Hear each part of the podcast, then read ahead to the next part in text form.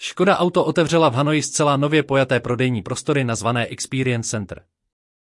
Unikátní showroom, který je provedený v nové korporátní identitě české automobilky, slouží přes den zákazníkům a v noci se může proměnit v dějiště kulturních událostí.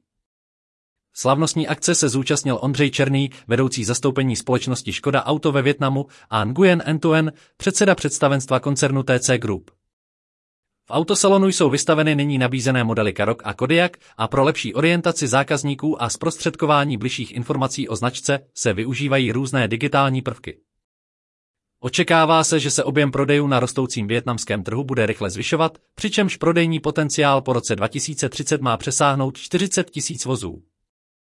Zy budou součástí modelové palety ve Větnamu také modely Kušak a Slávia, původem z indického závodu společnosti Škoda Auto. Pro více informací navštivte Škoda Storyboard.